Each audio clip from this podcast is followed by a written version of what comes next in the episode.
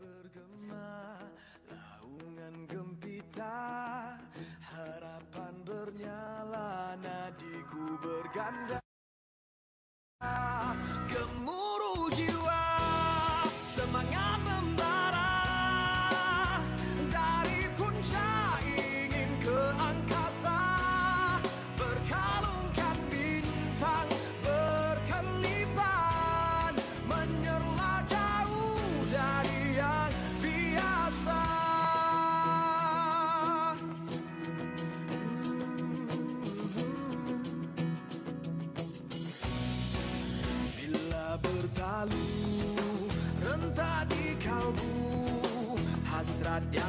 tersirat semakin kuburu Bila bergema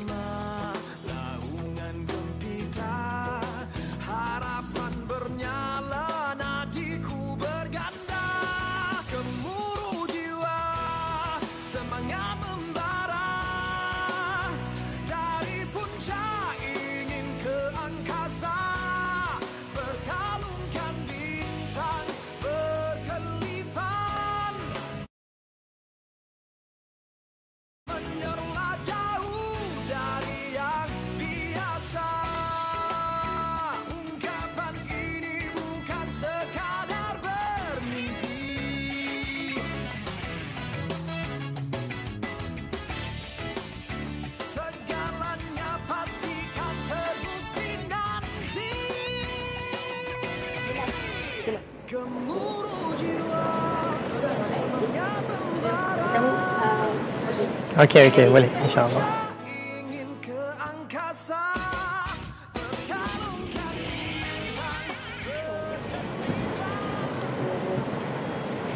Assalamualaikum warahmatullahi wabarakatuh.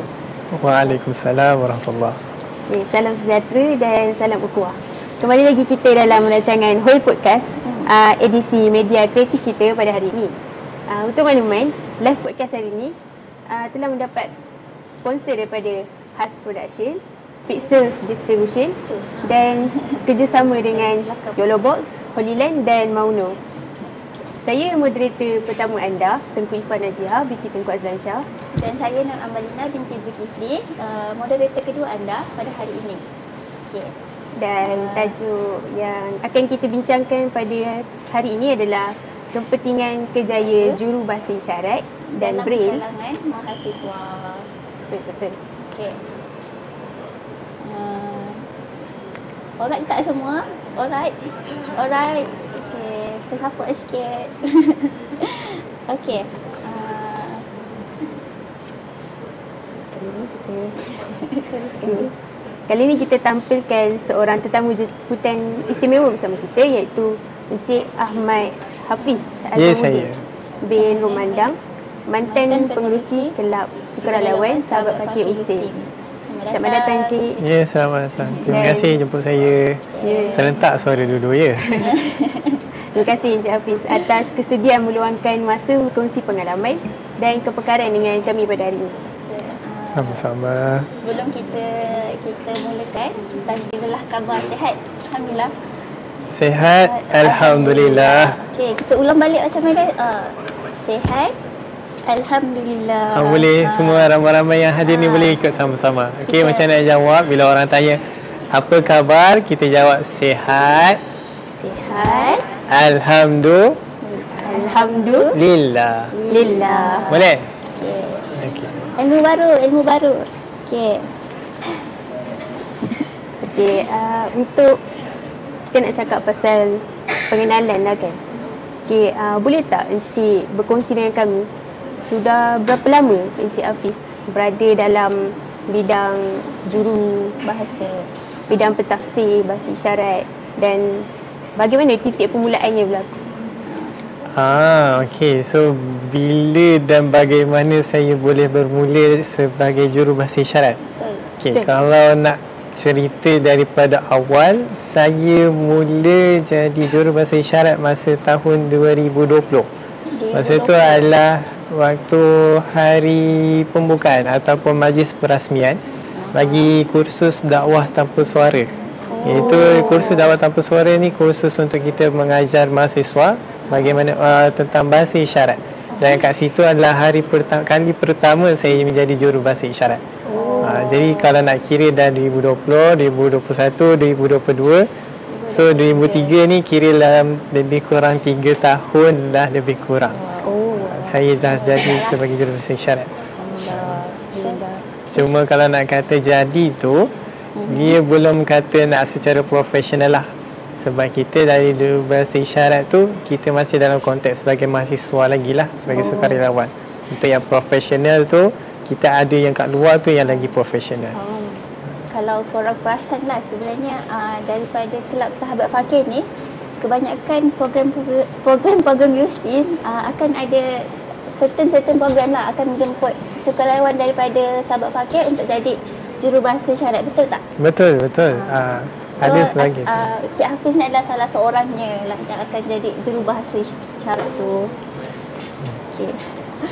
Okey, uh, untuk makluman uh, semua, Kelab Sahabat Fakir adalah salah satu kelab uh, sukarelawan untuk uh, yang yang mengenengahkan kemahiran berdakwah kepada golongan orang uh, eh, oh, sorry uh, kepada golongan istimewa sebagai nilai tambah bagi seseorang individu lebih-lebih lagi daripada kalangan uh, mahasiswa USIM.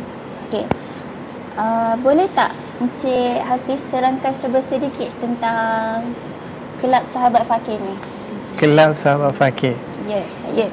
Okey, kalau nak cerita pasal Sahabat Fakir ni, dia adalah salah satu persatuan mahasiswa sebagai salah satu antara perintis, antara yang pemula, antara persatuan yang pertamanya berada di dalam IPT Uh-huh. uh, sebagai persatuan yang berdakwah dalam konteks OKU untuk OKU sebab kita daripada Persatuan Sahabat Fakir ni memfokuskan kita punya sasaran adalah golongan OKU itu sendiri. Uh, kalau nak katakan uh, daripada ahlinya adalah daripada semua pelajar mahasiswa Universiti USIM, Universiti Sains Islam Malaysia, ada yang daripada Fakulti Quran Sunnah ramainya lah. Ada juga daripada Fakulti Syariah Undang-Undang. Yang terbaru pun kita ada daripada Fakulti Sains Teknologi pun kita ada. Ekonomi maklumat semuanya daripada pelajar Sains Islam Malaysia ni kita jemput untuk jadi sama-sama ahli uh, apa ahli sahabat fakir. So dekat sini daripada kita sebagai salah satu badan penggerak, badan khidmat uh, sebagai sukarelawan dalam mendekati golongan AKU ni untuk mendekatkan mereka dengan Al-Quran dan Islam. Faham? Menarik. Menarik. Ingat.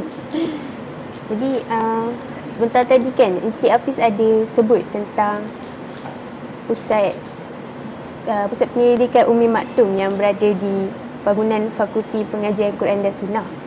Kan uh, boleh tak Encik Hafiz cerita sedikit mengenai apa kaitan sahabat fakir Dia dengan punya relate kepada uh, uh, pusat penyelidikan ah. Umi Maktum ni? Ah, okey sebab saya rasa saya belum sebut lagi Bumi Betul tadi. tak apa tak apa kita sambung ya. Kita Kita sambung ya. Okey sebab kalau kalau nak sambung ceritanya daripada sahabat fakir ni adalah dikawal selia oleh Pusat Penyelidikan Ibnu Umi Maktum. Ah, okey uh, sebab asalnya uh, sahabat fakir ni uh, dirintiskan ataupun dilahirkan di create ni uh, oleh Yayasan Fakir. Okay, Yayasan Fakir ni adalah NGO uh, NGO KU lah dekat luar. Cuma daripada situ mereka uh, melahirkan ya sahabat fakir dan asalnya sahabat fakir ni di bawah Fakulti Quran dan Sunnah.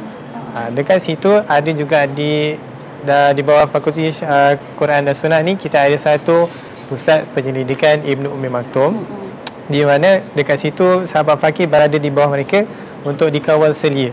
Apa-apa aktiviti kita uh, Umi akan uh, tengoklah akan bimbing akan akan bantu akan tarik kami untuk sama-sama bantu dalam penyelidikan mereka uh, daripada pusat penyelidikan Ibu Umi Maktum ni mereka memfokuskan kepada apa uh, model kecemerlangan uh, dalam mem- membawa agama Islam itu kepada golongan. Uh, so dekat situ mereka yang menyelidik, mereka yang mengkaji, kemudian kami sebagai sukarelawan uh, membantu untuk menggerakkan, menyebarkan dakwah tersebut. Uh, begitulah. Uh, so itu perkaitan antara sahabat fakir dan Ibnu Umi Maktum. Uh, gitulah. Okey, uh, tadi uh, Cik Hafiz ada sebut tentang Yayasan Fakir ke? Ya betul. Okey, uh, apa relate um, uh, Ya ya, relate relate antara Okey, tiga relate ni lah ya. Ha, relate antara tiga ni dan apa orang kata Antara dua apa itu organisasi. Yayasan Fakir? Ha. Ah, Okey, kalau kita nak panjangkan nama dia, uh, asalnya daripada Yayasan Fakir. Cuma sekarang kita dah re- rebranding nama tu, kita menjadi Madrasah OKU Yayasan Fakir. Yayasan Pendidikan Al-Quran bagi Anak Istimewa. So dekat situ kalau kita tengok nama panjang pun kita dapat dengar, dapat faham bahawa mereka mengajar ataupun memberi pendidikan Al-Quran dan juga kafar apa fardu ain kepada anak-anak OKU itu. So dekat sini kalau korang pergi sendiri dekat Yayasan Fakir mereka akan mengajar anak-anak terutamanya anak-anak yang apa OKU pembelajaran mana mereka akan diajar tentang Al-Quran, bagaimana mengenali Al-Quran, bagaimana menghafal Al-Quran dan juga bagaimana untuk mereka mengenali fardu ain itu, bagaimana solat, berzikir kan, menjaga adab-adab Islam, uh, semua itulah mereka belajar. So uh, anggaran berapa orang pelajar dalam Yayasan Fakir? ush, anggaran pelajar Uh-uh. Kalau seingat saya kita ada sesi hari Minggu dan hari hujung Minggu. Sebab ada yang uh, tempoh berulang. mereka ya, ya ada yang berulang, ada yang berdekatan boleh datang hari Minggu, ada yang berjauhan tu mungkin dalam seminggu, sebulan mungkin sekali ataupun dua kali begitu. Kalau nak kata anggaran seingat saya hari tu saya tak pasti berapa total. Mungkin dalam sekarang dah l- 50 ke atas mungkin. Ha, ramailah alhamdulillah. Ha, sebab kita sambut baik a- apa ibu apa terutamanya yang ada rasa terdetik untuk bagi pendidikan agama Pada Quran pada anak-anak istimewa ni tersebut. Kadang-kadang diorang ni dipinggirkan kan Ya, daripada betul. belajar Ah. agama diorang alah tak apalah tak adalah macam kebanyakan bukan kebanyakan mungkin ada segelintir ibu bapa diorang macam rasa anak diorang OKU tapi diorang rasa macam alah tak apalah dia OKU tak ada tak ada tak di Tak ada tak keperluan ada, ah, untuk tak ada mereka. keperluan pun nak belajar Itulah Alhamdulillah sebab Yayasan Fakir ni pun sendiri kita bagi peluang kan bagi ibu apa yang sedar tentang perkara ni kita bagi peluang. Itulah. Faham? Okey, perkongsian yang sangat menarik dan menyentuh hati. Betul tak Malina? betul Okey, baik. Sekarang kita akan berehat sebentar dan kembali selepas ini. okey Jangan Rehat ke mana-mana ya. Okey, jangan ke mana-mana. Lepas ni kita ada perkongsian yang lebih menarik. Tunggu.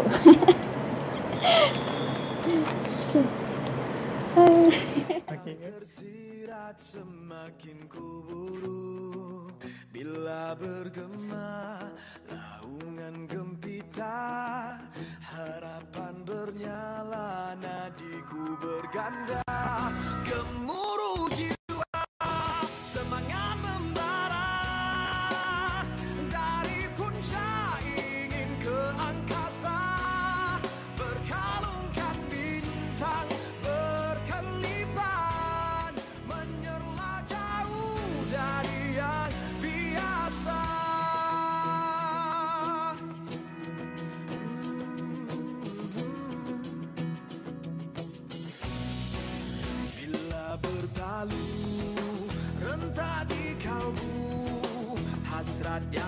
tersirat semakin kuburu.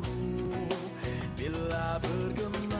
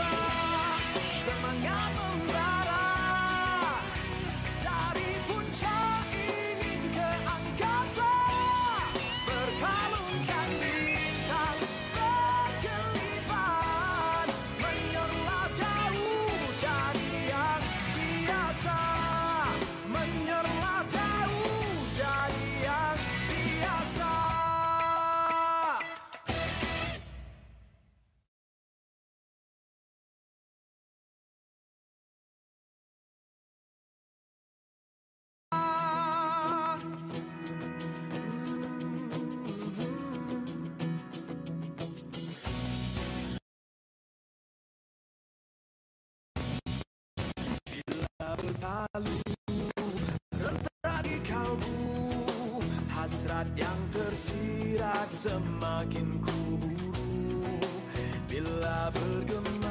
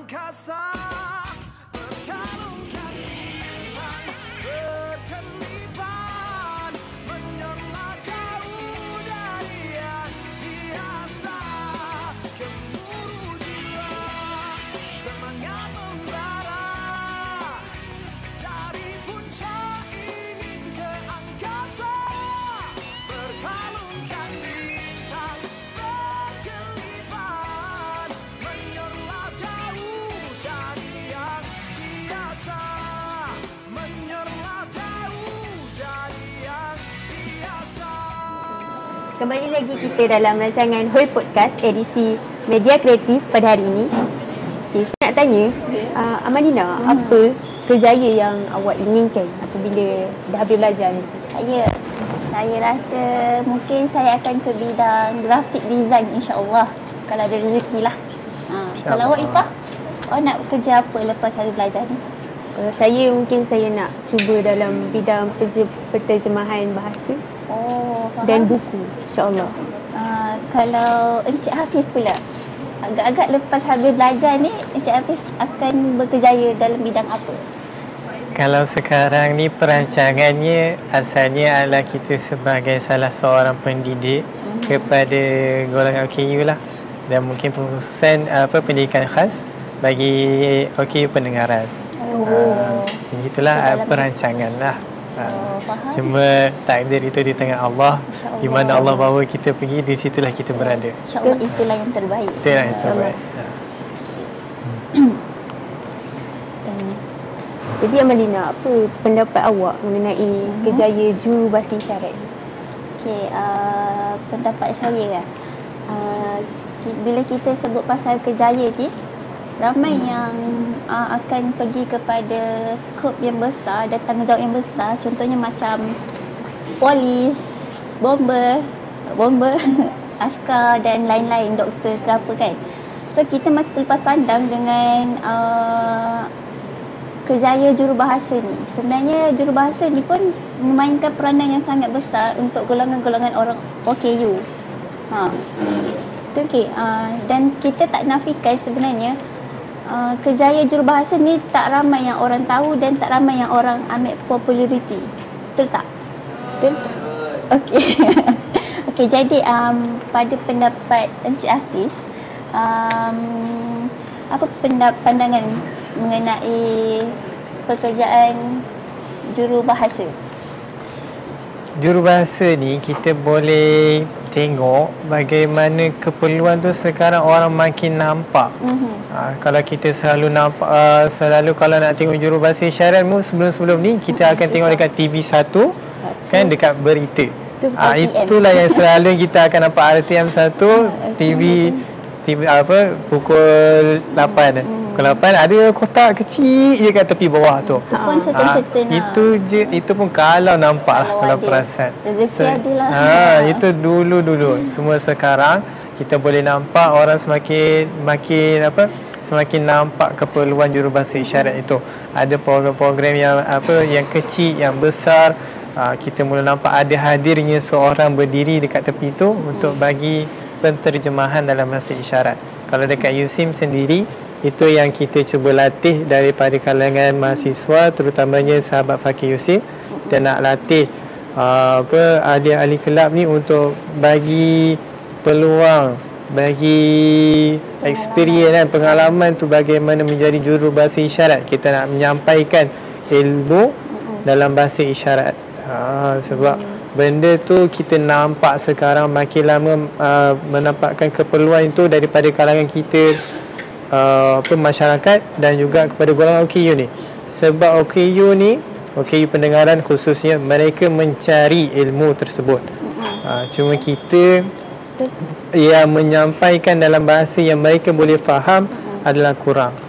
Jadi kalau tengok dekat situ uh, Dedah sangatlah dengan ilmu-ilmu. Ya betul lah. Jadi memang kita sekarang ni nak menggalakkan lagi ramai jurubahasa isyarat terutama kalangan lelaki. Sebab kalau kita tengok sekarang ni ramai perempuan. Ya. Ha, jadi kita nak menyampaikan daripada kalangan lelaki tu kurang terutama yang boleh menyampaikan ilmu tentang agama Islam itu sendiri. Ha, kalau kita pergi dekat dekat gereja mungkin ada jurubahasa isyarat lelaki ha, tapi mereka menceritakan menceritakan tentang Kristian tentang agama Kristian tapi kurang daripada jurubahasa isyarat yang boleh menyampaikan tentang agama Islam. So itu yang kita ah dakwah. Ada kemahiran untuk berbahasa isyarat itu kurang. Ya kurang, sangat-sangat kurang. Ha, jadi itu yang kita merisaukan dan kita sekarang ni ingin melahirkan ramai daripada kalangan mahasiswa itu sendirilah. Betul. Ha, itulah. Saya setuju. Jadi sekarang ni banyak spekulasi tentang anak muda hari ni yang banyak membuang masa, tak cukup menguasai kemahiran berkomunikasi. And salah satunya yang paling di, yang paling diketepikan mestilah penggunaan bahasa isyarat kan. Tambahan lagi ianya paling jarang digunakan dalam kalangan masyarakat. Tapi pada pendapat Encik Hafiz kan, apa apa tahap tentang tahap mana Tahap kesedaran. kesedaran pengetahuan penggunaan bahasa isyarat dalam Kalangan kalangan mahasiswa mahasiswa sekarang. Okey, kalau tengok daripada kalangan mahasiswa, Alhamdulillah. Uh, USIM khususnya lah yang saya nampak. USIM, USIM khususnya. Saya nampak ramai yang mula mendekati untuk mempelajari. Mungkin tak secara mendalam, mm-hmm. kan? Tapi sekurang-kurangnya mereka sedar ada ilmu bahasa mm-hmm. isyarat dan mereka ingin mengetahui. Kadang mm-hmm. Tak adalah banyak sangat mereka nak tahu contoh macam I love you. Ha, macam tu. Itu je mereka nak tahu kan. Se- Sebab apa? Sebab nak cakap dekat perempuan, perempuan yang dia suka. I love you. Macam tu. Itu je. Tapi itu menimbulkan kesedaran untuk mereka tahu perkataan-perkataan bahasa isyarat tersebut. Ha. So, Alhamdulillah benda-benda tu kita seronok dapat kita sampaikan dan dekat situ uh, kita buka juga peluang untuk apa mahasiswa-mahasiswa terutamanya untuk mereka mempelajari sebab tu kita buka kursus dakwah tanpa suara untuk mereka belajar 10 minggu Kan? So dekat situ mereka akan belajar asas bagaimana bahasa isyarat, penyampaian bahasa isyarat. So kalau kita nak tengok pun secara menurut uh, bahasa ni adalah satu benda yang seronok kita belajar. Uh, sebab kadang-kadang kita macam jadi Ya, dia- secret dia side. nilai tambah bagi Ha. orang. Kadang-kadang orang tu dia dia dia lebih kepada bahasa juga dia ada belajar 3 4 bahasa. Ha. Hmm. So sebenarnya bahasa isyarat ni pun adalah salah satu bahasa yang kita boleh ceburi untuk jadi salah satu kemahiran kita. Betul tak? Betul lah. Ah. Sebab kadang-kadang tu macam kita cakap uh, apa kita seronok tau bila ada orang yang faham apa yang kita Hmm, cakap. betul. Kan Ah, tiba-tiba dia tak faham apa yang kita cakap. Kita bual je dia macam kita tengah cakap benda rahsia kan, tapi dia tak faham. so benda tu yang seronok tau. Ha, so, kita, belajar bahasa lain. Contohnya macam ada yang cakap bahasa Cina. Kita boleh bual dengan bahasa dengan orang Cina sebab kita tahu bahasa Cina. So bila kita tahu bahasa isyarat ni, kita boleh bual dengan orang pekak. Sebab apa? Sebab kita tahu bahasa mereka. So dekat situ apa benda yang mereka nak sampaikan kita tahu. Tapi orang lain tak tahu. Hmm, betul. Ha, kan ada yang benda yang kita nak rahsiakan, kita tak nak bagi tahu orang ni kan. Cuma kita boleh cerita kat dalam. Betul, Boleh betul. jadi Ah, kot so- rahsia. Ah, so janganlah jadikan benda tu benda yang rahsia. Okay, jangan jadi benda tu benda utama tapi benda tu yang menyeronokkan dalam kita mempelajari bahasa ni lah. Ah. Hmm. Okay, jadi uh, kita, kita tak nafikan lagi sebenarnya uh, bahasa isyarat ni adalah sangat penting dan banyak kelebihan dia uh, kepada masyarakat lah. Okay, uh, tadi Encik Hafiz ada cerita tentang kursus dakwah tanpa suara, betul? Betul lah. Okay, kursus uh, dakwah jadi uh, boleh saya tahu apa uh, apa yang peserta akan dapat dan kelebihan yang kelebe, kelebihan yang akan di- dia mereka perolehi apabila sertai program ni.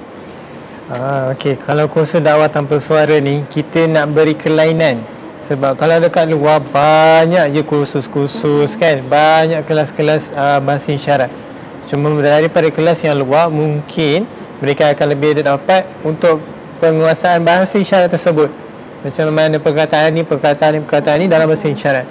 Cuma kita tak nak pelajar-pelajar ni hanya sekadar dapat sahaja tapi mereka tak mempraktikkan benda tersebut. Ha, sebab tu dalam kursus dakwah tanpa suara ni kita dekatkan mereka, kita bagi pendedahan bagaimana budaya orang pekak tu bagaimana, apa uh, istilah-istilah perkataan-perkataan yang kita perlu jaga, perlu gunakan khususnya bila bertemu dengan mereka, macam mana nak apa menyampaikan dakwah tu sendiri dalam bahasa isyarat. Ha, dan kita bagi peluang juga pada mereka bagaimana untuk praktikkan bahasa isyarat tu bila berjumpa dengan orang pekak. Sebab apa yang kita nak tekankan, kita nak bagi mereka betul-betul faham adalah dakwah OKU itu adalah sangat penting. Ha, bukanlah sekadar kita hanya belajar bahasa isyarat tapi hanya simpan untuk diri sendiri. Rugi. Okey, rugi. Bila kita dah ada ilmu tapi kita tak gunakan. Terutamanya tentang bahasa. Ha. So bila ada ilmu ni kita dapat sampaikan ha, itu adalah satu kenikmatan bagi kita sebagai seorang pelajar. Betul, betul. Saya sampaikanlah walaupun sepotong ayat. Ya. Yeah. Terutamanya mengenai ilmu. Um, sampaikan dia apa-apa. Janji benda tu bermanfaat kepada orang. Dia adalah satu pahala juga. Betul tak? Betul. Hmm. Okay, sebenarnya uh, saya adalah salah seorang daripada peserta peserta uh, dakwah tanpa suara tu dan um, Boleh cuba lah ni, boleh cuba isyarat ni. Belum lagi. belum belum Okey. jangan okay, um, sebenarnya saya pun uh, sikitlah pengalaman kan cerita-cerita sikit saya jadi tertarik bila saya tengok lagu-lagu Yusim dan lagu Hari Kemerdekaan eh Hari Kemerdekaan sukan kan Negaraku. Hari, Lagu Malaysia. Negaraku. Lagu negara kita, uh, lagu negaraku ada kat tepi tu ada bahasa isyarat betul tak? Betul. So kat saya macam eh interested je nak belajar. So start dari situ saya macam tiba-tiba tahu eh ada program ni lah. Ah join. Macam tu lah bibit-bibit permulaan saya belajar bahasa isyarat. Menarik sikit je lah. Jangan tanya lebih-lebih. Kalau nak tahu pasal lagu tu, bukan lagu dua lagu je Yusim dan Negaraku, tapi lagu Negeri Sembilan pun kita ada versi yang ada juru bahasa isyarat. Ha, nanti boleh cari eh. Buka Ha, nanti boleh cari. dekat Isim TV. Yusim TV, Yusim TV mungkin tak ada. Eh, Tapi ada dekat carilah lagu Negara Sembilan. Ha. Ada masih syarat. Kat dalam YouTube. Dalam YouTube ada. Nanti kena Cari cari sendiri. YouTube. Cari Ha. sendiri eh, cari sendiri eh. Okey. Okey. Okay. Okey. Hmm. Soalan apa tadi? Mana dah? Sama-sama. Okay, Silakan kembali terus. pada perbincangan kita. Okey, sambung. Okay, seperti yang kita tahu, golongan OKU ni kan, apabila mereka keluar mencari pekerjaan, sangat susah lah bagi diorang untuk dapat pekerjaan tersebut. Mm-mm, Ni betul. sebab sesetengah majikan yang memandang rendah terhadap kemampuan diorang. Jadi, apa pendapat Encik Hafiz dalam isu ni dan bagaimana untuk kita bantu diorang untuk mendapatkan pekerjaan? Alhamdulillah kalau nak cerita pasal pekerjaan salah seorang model ataupun uh, okey pendengaran yang paling saya dekat adalah itu salah seorangnya Cikgu Dino hmm. apa Cikgu Nordin oh. kan salah seorang tenaga pengajar untuk kursus dakwah tanpa suara dulu dia bekerja sebagai salah seorang insurans oh. uh, sebagai pegawai insurans dekat satu syarikat so dekat situ syarikat itu Alhamdulillah mereka menerima apa uh, menerima pekerja OKU. So dekat situ ada ada peluang pekerjaan, ada syarikat-syarikat yang menerima pekerja-pekerja daripada golongan OKU.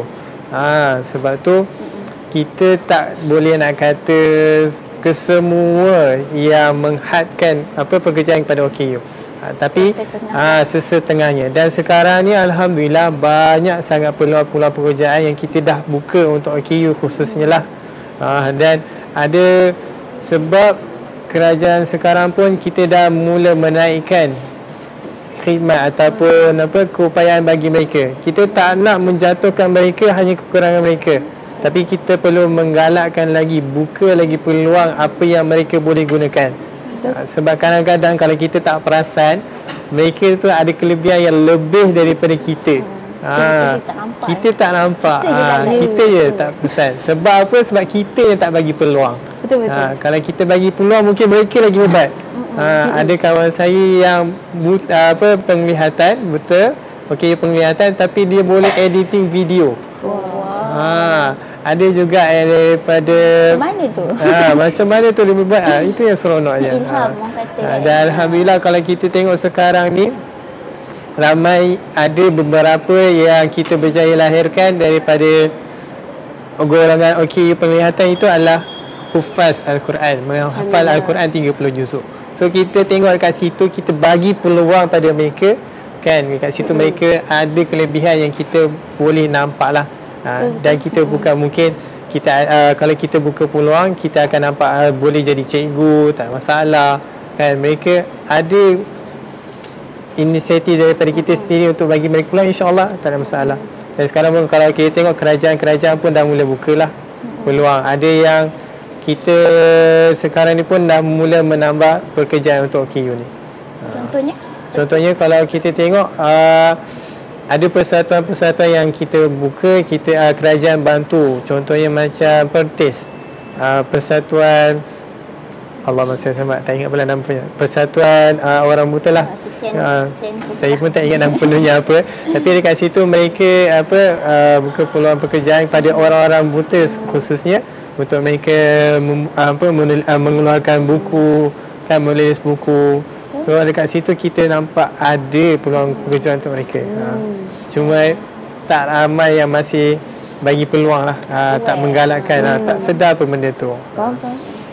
Sebenarnya diorang pun ada family, ada anak, ada keluarga, ada tanggungjawab untuk diorang penuhi. So, Hmm, macam orang lain juga. Hmm. So kita tak boleh sekat lah kat situ. So adalah inisiatif kerajaan untuk membantu golongan-golongan ini. Okay. Apa lagi nak cakap ni? okay. Um, okay, okay nak tutup. Mungkin. Okay, Okay. ah, saya nak tanya lah kan. Bagaimana cara yang efektif lah bagi Encik Hafiz untuk kita sebagai mahasiswa ni hmm. untuk tarik minat masyarakat uh, terutamanya dalam kalangan mahasiswa kita sendiri untuk mempelajari bahasa isyarat. kita, uh, contohnya macam sahabat Fakir kan kita ada program KDPS tu. Hmm. Macam mana nak tarik minat mahasiswa? Hmm. Untuk Ha, okey. Macam mana nak tarik minat? kalau nak tarik minat ni pertama sekali adalah kita kena tunjuk benda tu ada. Ha, kan kita kena nampakkan kepada orang bahawa benda apa bahasa isyarat itu ada untuk mereka pelajari dan ada untuk orang ketahui. Ha, dan pentingnya daripada segi apa PR lah. Apa orang kata uh, apa istilahnya suasana ataupun promotion je lah. Kan promoting daripada segi bahasa isyarat tu. Itu yang sebabnya kami daripada sahabat fakir pun mula menambah baik macam mana kami mempromosikan apa bahasa isyarat tu. Kita tambahkan video-video kan kita tunjukkan kita bawa oh, apa ahli-ahli yang mahir dalam bahasa isyarat ni.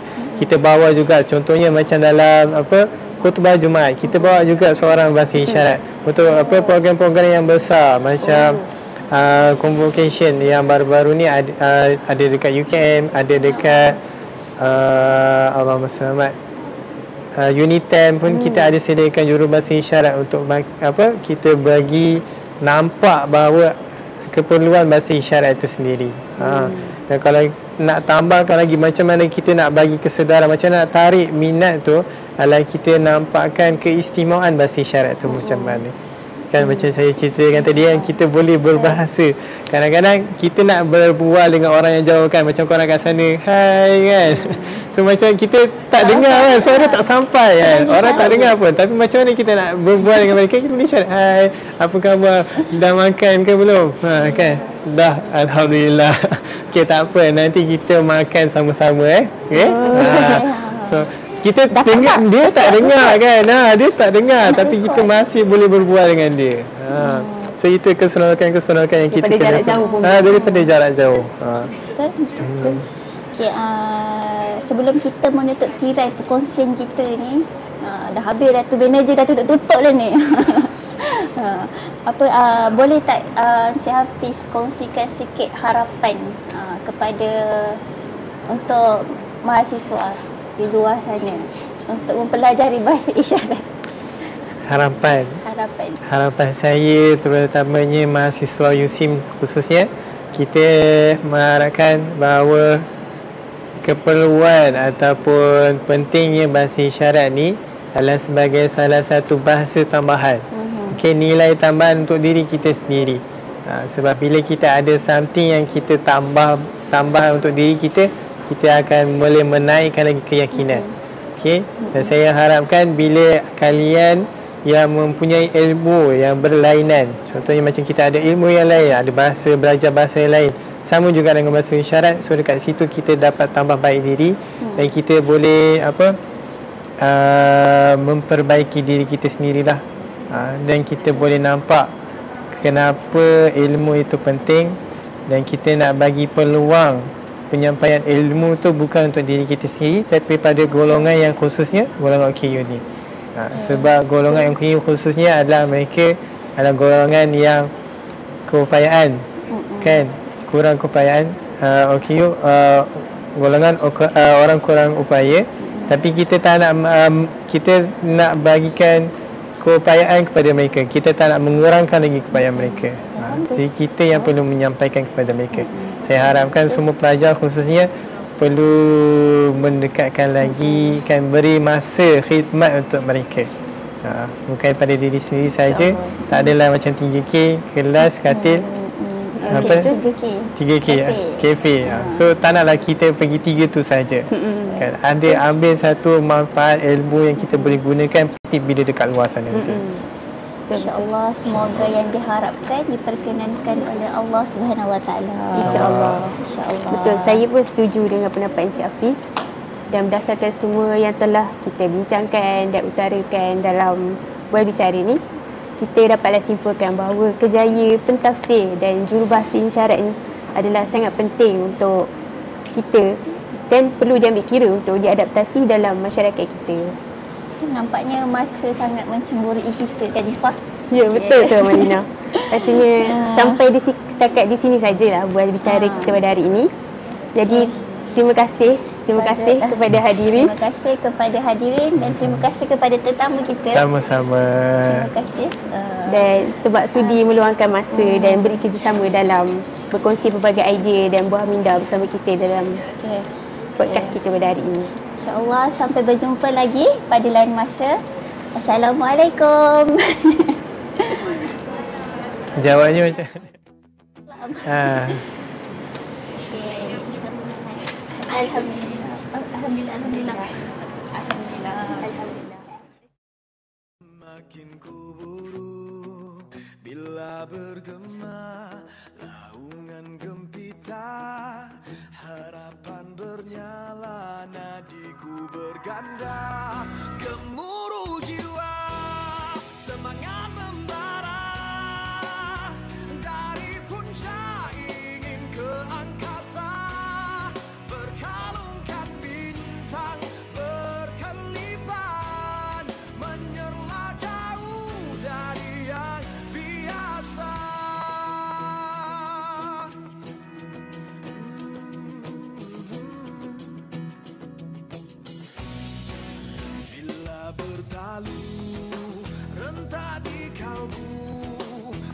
Hasrat yang tersirat semakin kuburu Bila bergema